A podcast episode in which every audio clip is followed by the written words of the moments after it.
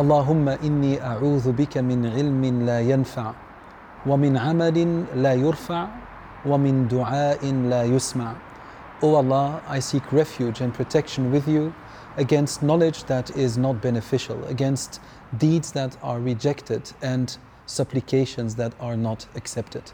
The Messenger of Allah وسلم, made it very clear in the supplication that we have many dimensions, that religion is connected to three important dimensions. The first dimension is the dimension of the servant, meaning what is the servant doing and why is he doing what he is doing. Very often, the actions we are performing, although religious, are not very often stimulated by a religious desire. It is not by the passion that Allah subhanahu wa ta'ala wants to be present in these deeds. So when the Prophet spoke of knowledge, he said, I seek refuge against knowledge that is of no benefit. Knowledge that is not of benefit is knowledge that doesn't drive you to Allah. It is knowledge that doesn't soften your heart. It is knowledge that doesn't turn you into a better person. It is knowledge that doesn't make you crave for more nearness of the divine in your life. The knowledge that is of no benefit is the knowledge you pass on like a parrot, where you say things you do not understand the core of. It is about passing on knowledge without putting it into practice. This is knowledge that will be an argument against us on the day of judgment. The Prophet ﷺ said, رُبَّ قَارِئٍ لِلْقُرْآنِ وَالْقُرْآنِ يَلْعَنُهُ Maybe someone recites the Qur'an and the Qur'an is cursing him.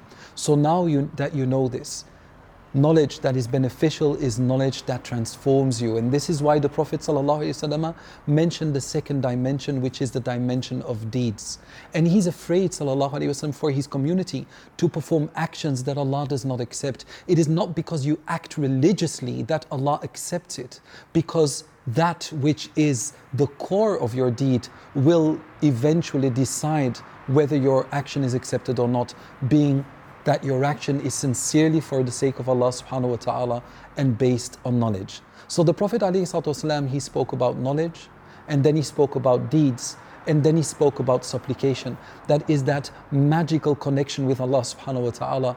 It is there where the impossible becomes possible. It is there where you can overcome every obstacle in your life. But also the Prophet ﷺ finished with supplication after knowledge and deeds because we are in need of supplicating Allah subhanahu wa ta'ala if we want beneficial knowledge and if we want actions that are accepted by Allah subhanahu wa ta'ala. The Prophet is telling us by means of this supplication that we have to remind ourselves of the very fact that you cannot do it on your own. You are in need of Allah when you seek knowledge. You are in need of Allah to put that knowledge into practice. And too often we start attributing our deeds to ourselves, and that's the very day we lose it. Like how often have we said, MashaAllah, I have been praying three months in a row without missing one prayer that's the very day you, day you start praying too late.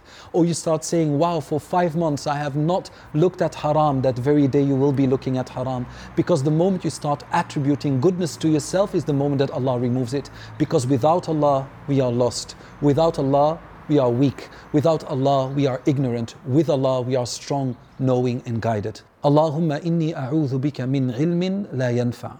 وَمِنْ عَمَلٍ لَا يُرْفَعُ وَمِنْ دُعَاءٍ لَا يُسْمَعُ O Allah, I seek refuge and protection with you against knowledge that is not of any benefit, and deeds that are rejected, and supplications that are not accepted. Walhamdulillahi Rabbil Alameen.